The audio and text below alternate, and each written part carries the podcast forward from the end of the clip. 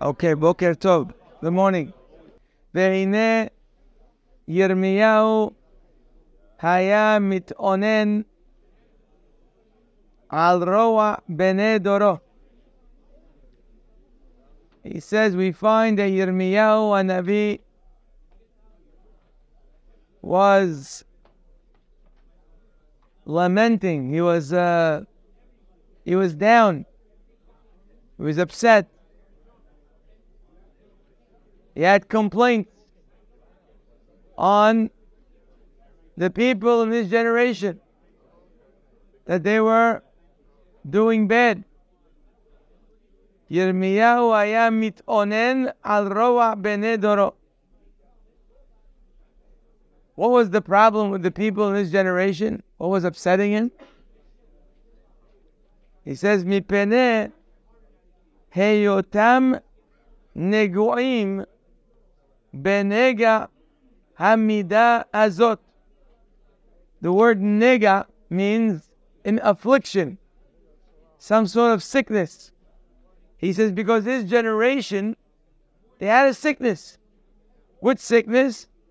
The one that we've been learning about the last few years, few, few months.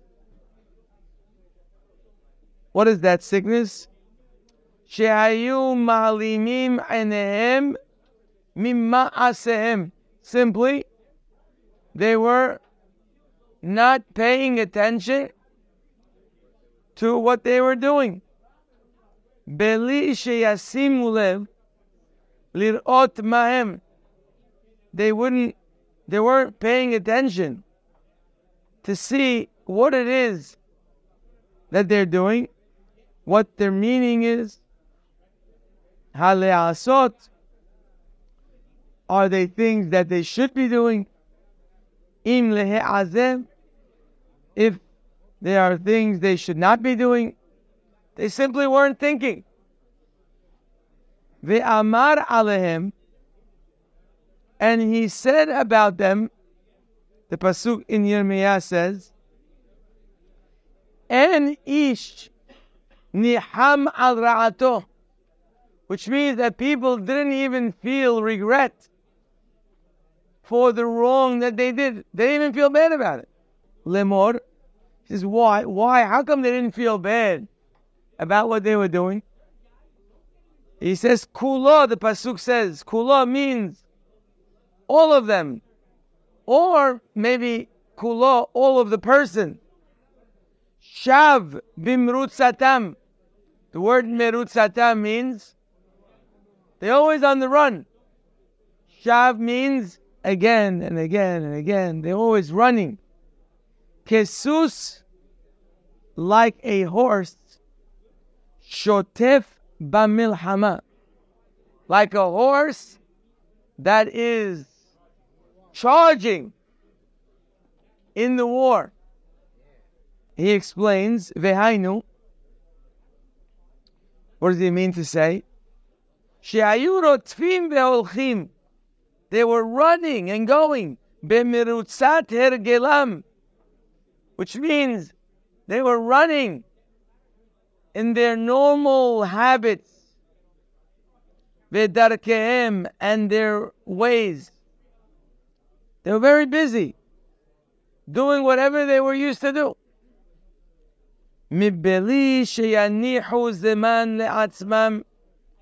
which means they didn't leave space, they didn't leave time for themselves.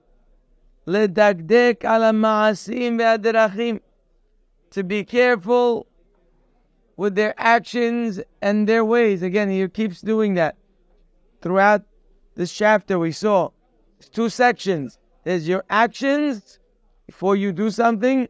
Should I do that? Should I not do that? And then there's your general outlook on life, your derech. they didn't give themselves the time to think.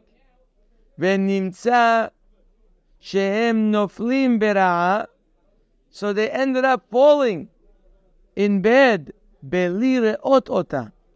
without even seeing the bed. Let's try to understand what the Mesillat Yesharim is saying over here. He's bringing as a proof from a great person in a great generation. These were great people. These were not the people that were what you imagined when he says people doing bad. You know, in today's world, we have a generation, it's a melting pot of the secular Jew, the irreligious Jew, the modern Jew, the conservative Jew, the reform Jew. It's all different kinds of Jews. And we got to the mindset, like we got used to it, that there's just a lot of different Jews out there. So when people see you, they say, oh, so what kind of Jew are you? Are you a Haredi Jew? Are you, what are you? But you have to know that this is a very new reality in Am Yisrael. It's a very new reality that a Jew has a description attached to his name. For thousands of years, a Jew is a Jew. You're a Jew. There's no such thing as what kind of Jew. The best example I can give you is even a recent example, which I was a part of and some of you as well. If you looked in Halab, in Syria, that's a very good model of what Jews you were for thousands of years. What I mean, I don't mean to say that every Jew was a big tzaddik. I don't say everybody in Halab was a righteous person. But if you looked at the entire community, you would not see somebody mehalel Shabbat in the open.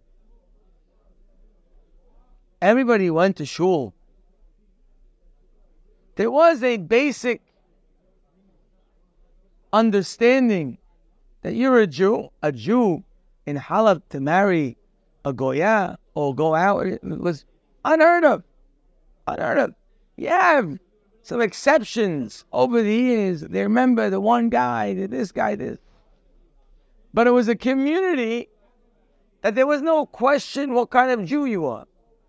You're a Jew. Some people were lax in their observance and usually privately, not not in the open.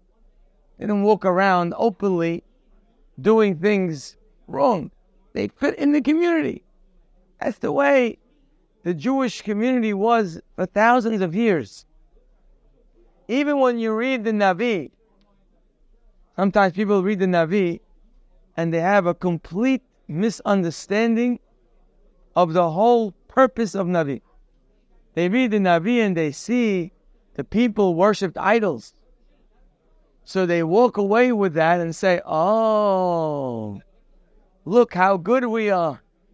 Do you worship idols? I don't worship idols. I don't bow down to stones. I don't do those things. Thank God the Jewish people have really upgraded in recent years that we don't do those kinds of sins anymore. Those people a few thousand years ago were really bad people. They did a lot of bad things. Because in your mind, you're thinking, if they worshipped idols, did they keep Shabbat? Of course not. If they worship idols, did they eat kosher? Of course not. My dear friends, that's a terrible mistake. When it says they worshipped idols, it meant just that. Could you imagine an idol worshiper and he's keeping Shabbat? We don't see Yirmiyahu say, guys, you don't keep Shabbat. Why was the Beit HaMikdash destroyed? Avodah Zarah. Doesn't say Shabbat. That means every Jew kept Shabbat. You could eat in every Jewish home. No problem. You don't have to have a mashgiach. Every Jewish home was a stamp of kashrut. But, but, first of all, when it comes to Avodah Zarah, very important to know this. Very important to understand the whole concept. Because if you don't understand this, you walk away from the book of the Navi. It's supposed to give you musar and help you. You walk away thinking you're better than you started. You opened the book looking for help, and all you found is that people are worse than you. Because in your mind, you're imagining, you know, everybody imagines the world based on what they saw. The book of uh, uh, Navi doesn't come with pictures. And the only things we understand are pictures. When we read something, we don't understand text. When we read something, notice when you read something, what happens? Your mind, what it does, is it takes the words and makes pictures so that you understand it. We don't understand words, we understand pictures. We translate words into pictures. The problem is if you live in the world that you live in, you live in America in 2023, and someone says something, for example, the Pasuk says that Yaakov kissed Rachel when he met her. So, when you see that Pasuk, right, already you have your own imagination of what that means. And you come out saying, Oh my goodness, can't believe it. Meanwhile, it's not what you imagined. Yaakov gave a friendly, certain type of kiss. But you, in your imagination, because you live in a sick world, and you're part of it, so when you see that word, automatically you're imagining scenes. You understand? But that's one of the big dangers of reading and not understanding who are you talking about and understanding the time period that you're talking about. You have to be aware of this terrible, terrible mistake that we can make where we put ourselves and our surroundings in the words that we're reading, not knowing whatsoever what is their reality. We put our reality in their words. You got to be very careful when you read stories in Tanakh to make sure you understand, first of all, who you're talking about and what kind of people they were and what was their situation. Don't put yourself in, in, in their box. Now you have to know when it comes to idol worship, number one, we should not be so proud that we don't serve idols. That's not something that we can take a lot of credit for. Idol worship was a major, major obstacle, yetzer hara, temptation for people it was a, on the opposite, from the temptation, you see how great they were. Because their temptations were spiritual. Even their temptation was of a high caliber. Their temptation was about purpose. It was about why are we living? It was about a higher purpose, a higher power. It was a spiritual desire that they had. You have to know a very well known Gemara that says that the Anshe Knesset Gedolah, the men of great assembly, a body of great, great rabbis, some of them were prophets. We don't have prophets today. Anyone who tells you today a prophet, so you know he's not a prophet. You know, people like to act like prophets. You know those guys? Especially if you have money. Their prophecy usually comes true if you have money. You know people like that? They're prophets.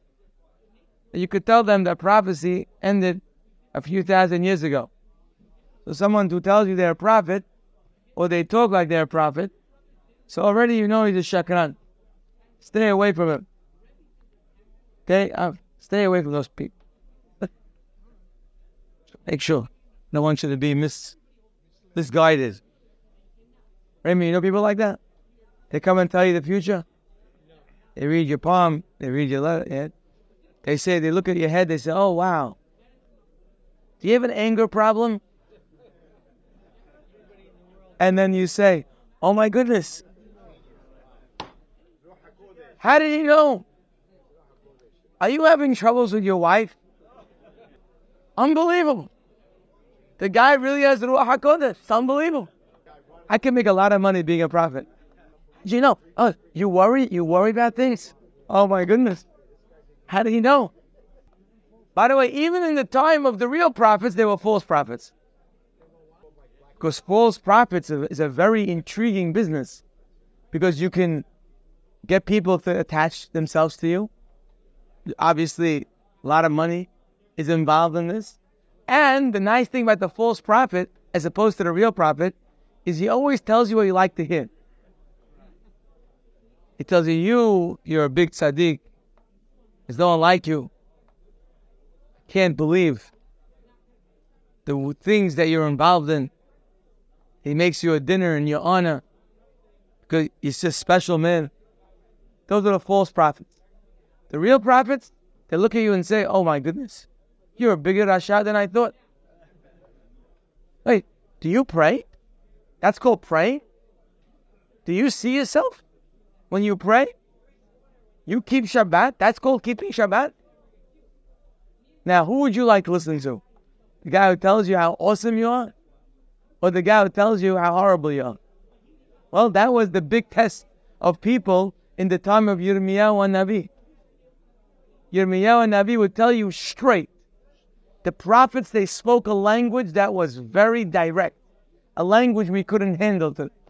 If today our rabbis spoke like the prophets spoke, like Yeshaya and Yirmiyah, we wouldn't, they wouldn't have a job.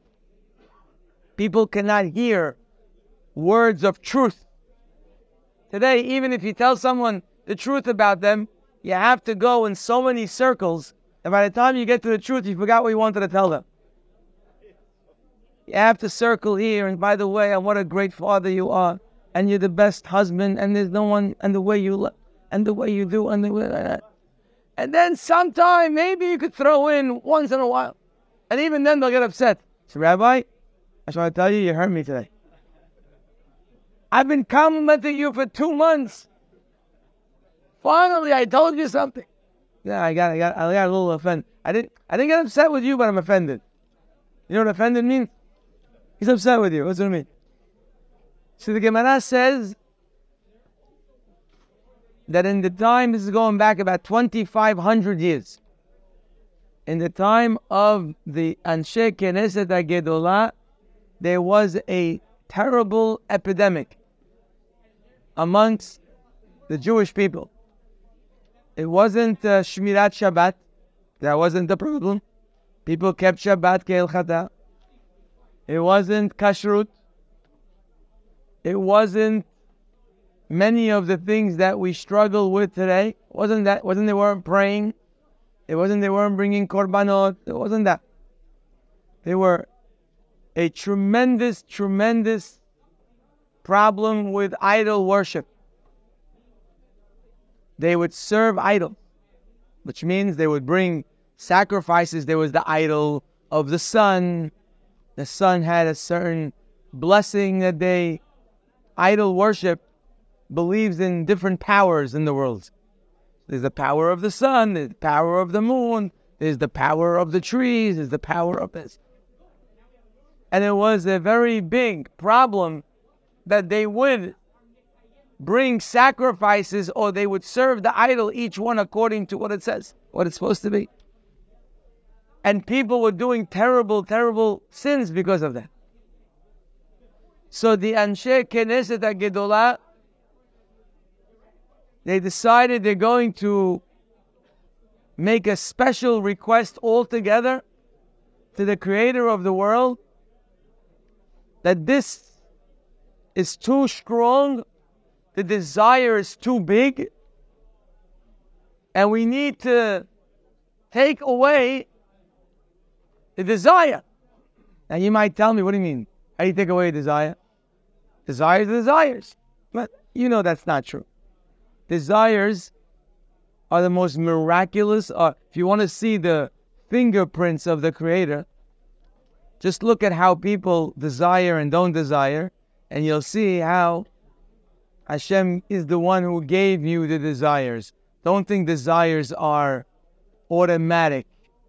The most simple example I can give you is that you have a man who desires a woman. But what about his own sister? A beautiful young lady who everybody else in the world desires. He has zero interest in his sister, zero interest in his mother. Why? How come a person has no interest in his daughter? Answer is that Hashem is the one who puts desires in you. Desires aren't like things that are part of who you are. Hashem is the one who puts desires. He puts it when it's good, when he wants, when it's right, and takes it away if it's not. It's just the reality.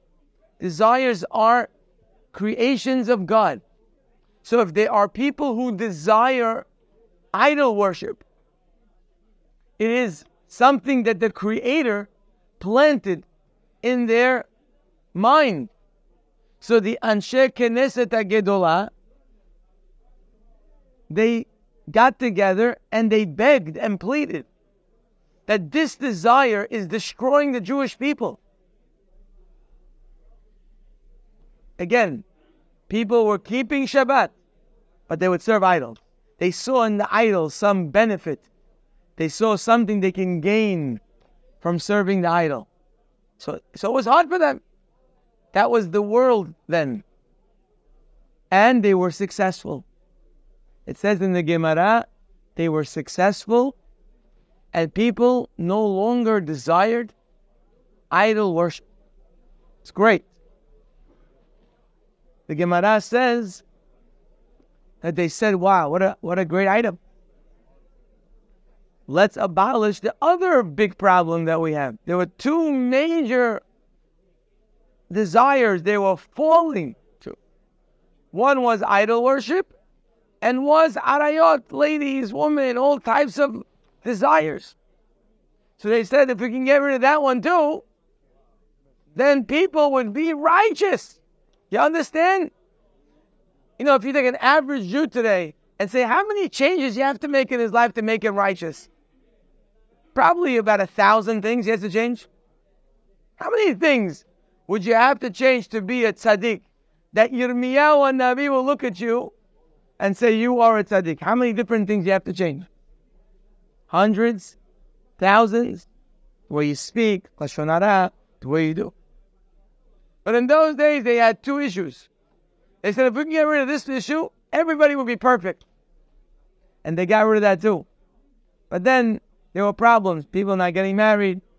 Nobody had interest to stay with their wife was having children. So that one was brought back. I want to tell you something very interesting. When did prophecy stop amongst the Jewish people? When, at some point, we had prophets. You would walk the streets of Yerushalayim, you would see prophets walking around. When was the last time, the last period of prophets in Am Yisrael? At that time, when they got rid of Avodah Zarah, there were no more prophecy, which seems to be the opposite. You would think if they got rid of idol worship, should be more prophets. Why are we getting less prophets? The answer is very important. When these great men abolished idol worship, it was a huge sacrifice spiritually for the Jewish people. People think, oh wow, what a great item. They got rid of idol worship. Beautiful. No, no, that wasn't so beautiful. It was a huge sacrifice.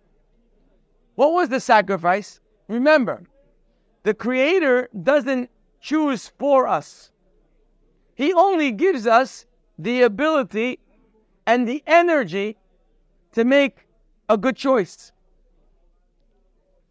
Idol worship for Hashem to say, you don't desire idols anymore, that would be considered Hashem getting involved in your free choice. Hashem doesn't get involved in your free choice. He will not say, you'll desire, you'll no longer desire Avodah Zarah. Can't do that. Not within what he does. What does Hashem do? He gives every person an energy that desires spirituality. Now, when you desire spirituality, now you have free choice. You can either direct it to the right place, you can go to Hashem, or you could direct it to other kinds of spirituality. Like today, people also have spirituality. They direct it to art or direct it to all types of spirituality. They they they serve nature. They serve you know what I'm talking about? You know those guys? They, they have all cut. Where does that come from? Come from a spirit. There is a spiritual energy, a craving, a desire for spirituality that God planted in every person. Some have more, some have less. In those days, they had a huge amount of desire for spirituality. That desire could take them to become prophets. That's how strong the energy was.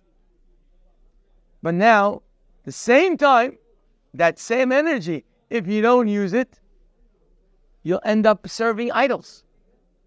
But it was a great energy of desiring spirituality. When the Anshe Knesset HaGedolah abolished idol worship, it's not what it sounds like. They said no more desire for idol worship. They can't do that. What do they do? They lowered the level of hunger for spirituality. Was a big sacrifice. We lost all our prophets. But that was the sacrifice because they felt too many people are getting lost to idol worship.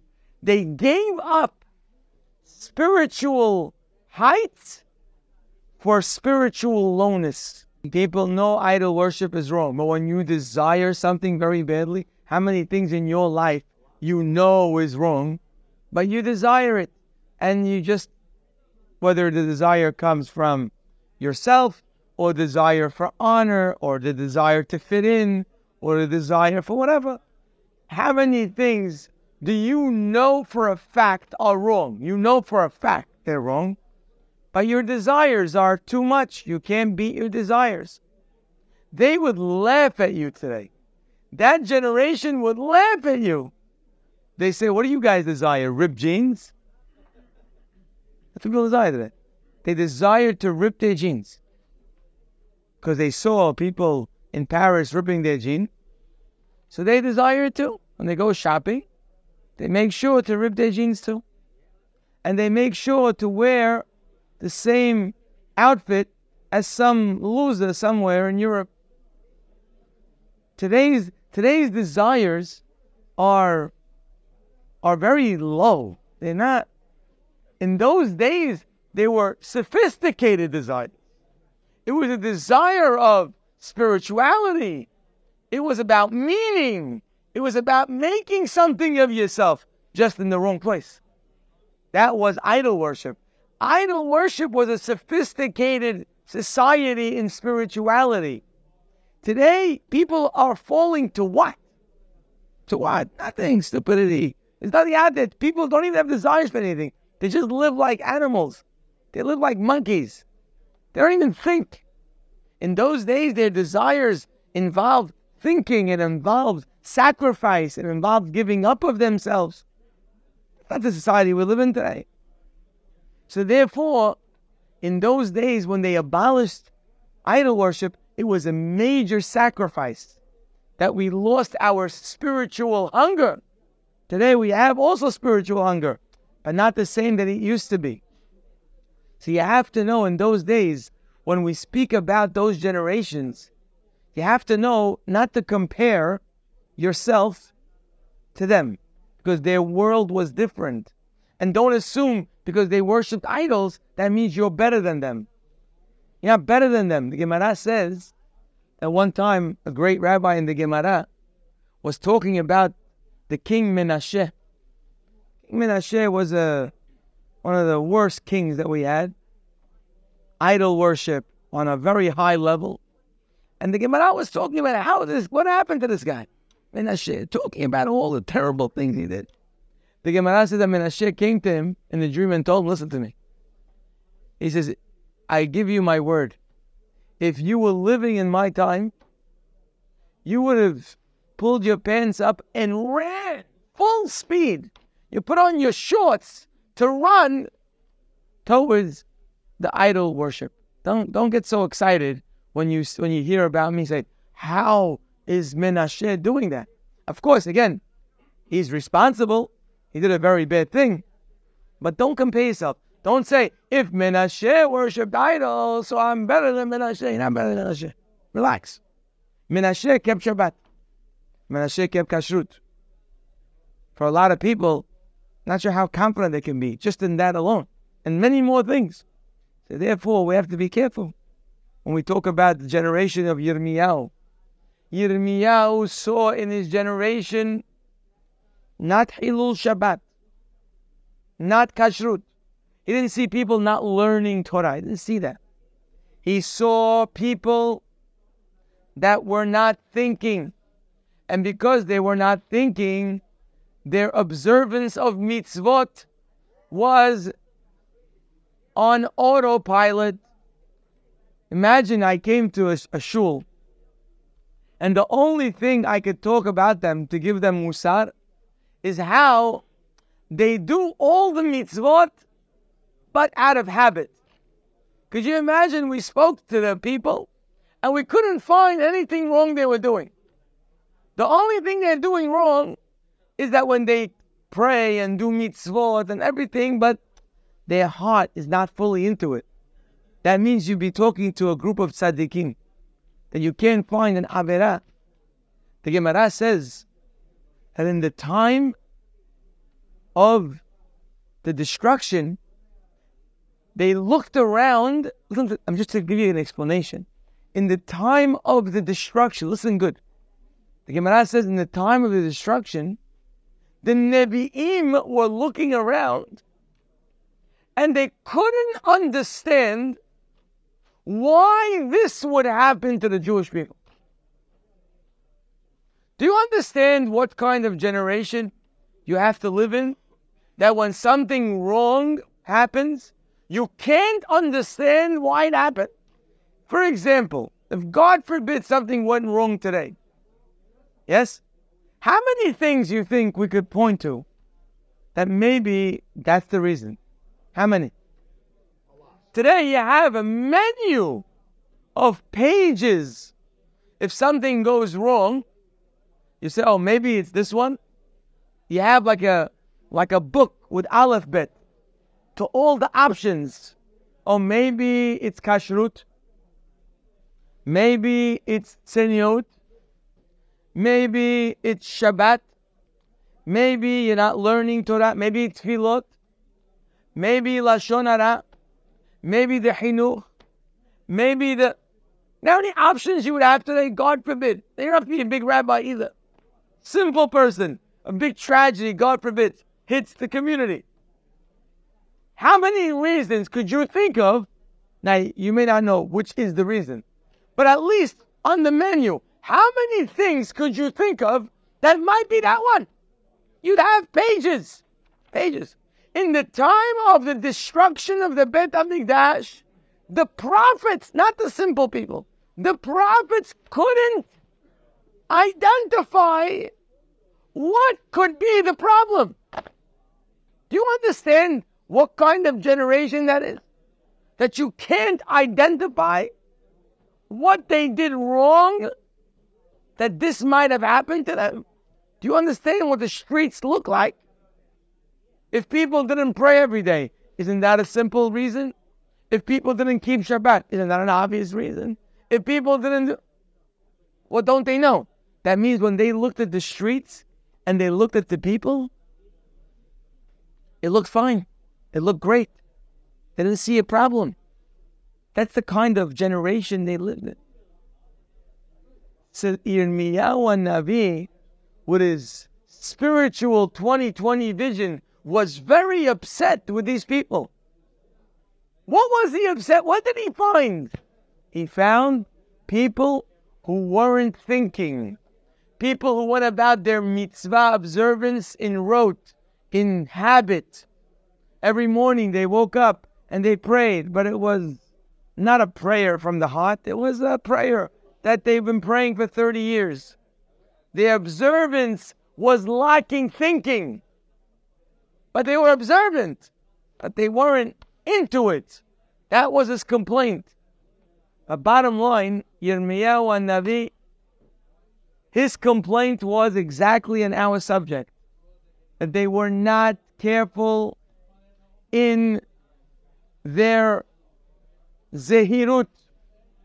They were not thinking. They were doing things wrong because they weren't thinking. By the way, that's a very good piece of information to take home with us. Very often you see people do wrong. Sometimes in your own family, sometimes your own children, people around you, they're doing wrong things. So automatically our mind thinks that they want to do wrong. Why else would they do wrong? They know it's wrong. We know it's wrong. And they still do it. Must be. They want to do wrong. When we look at people that way, we lose all ability to help them. You have to know that most people, 99, I would say, percent or more, of people, when they do wrong, it's not because they want to do wrong. And even if they talk that way, it's not because of that. It's simply because they're not thinking. They're not contemplating what they're doing. They're going through life without taking the time to think. And since they don't think, that's why they end up in the worst places and even talking about it, but they're not really that person. Don't be misled by the people doing wrong and assuming they want to do wrong. Yirmiyahu Nabi is here uncovering. Why does a Jew do wrong? You know why? Because he's not thinking. That's why he's doing wrong. He's not thinking. Anything in your life you were doing wrong because you're not thinking. Because you're going through life and you're running from thing to thing and you're not focused on what you should be doing. And therefore you end up in the wrong places. A very important piece of information. Now, by the way, just to end off for today, just want to make sure it's important to understand this. So, okay, that means I got to think. You know how long an average person could think before he loses his focus? How long? If I tell you guys, go home today, start thinking about your life. Yeah, we've been, we've been talking about this for three months. It is my opinion that not one listener here has thought about anything we said for three months. That's what I believe.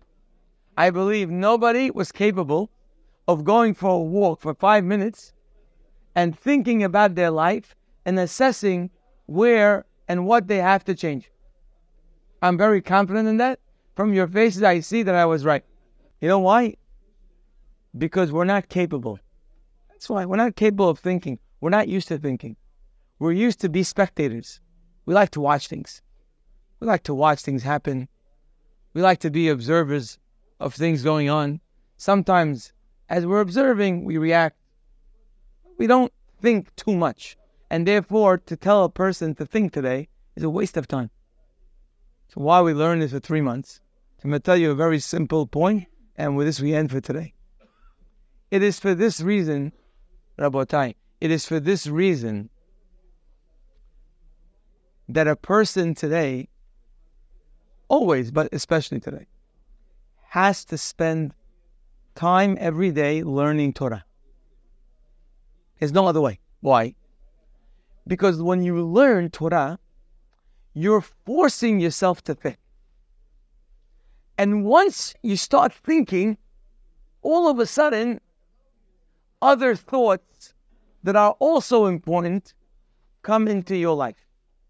To tell a person to go outside and sit his backyard and to think for a couple of minutes about his life, although it's a beautiful thing to do, it's worthless because he's not going to do it.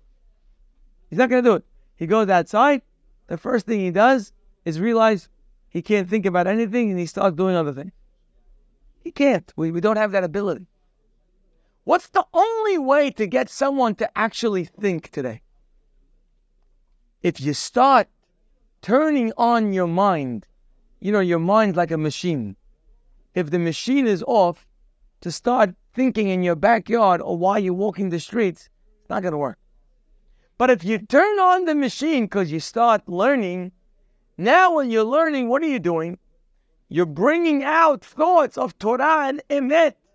Once you start the machine rolling, all of a sudden, without realizing it, you think about Shabbat, you think about your life, you think about your children, you think about your future, you think about the way you talk, you think about the way you dress, you think about. That's what happens. When a person commits themselves to learning Torah, their entire person changes.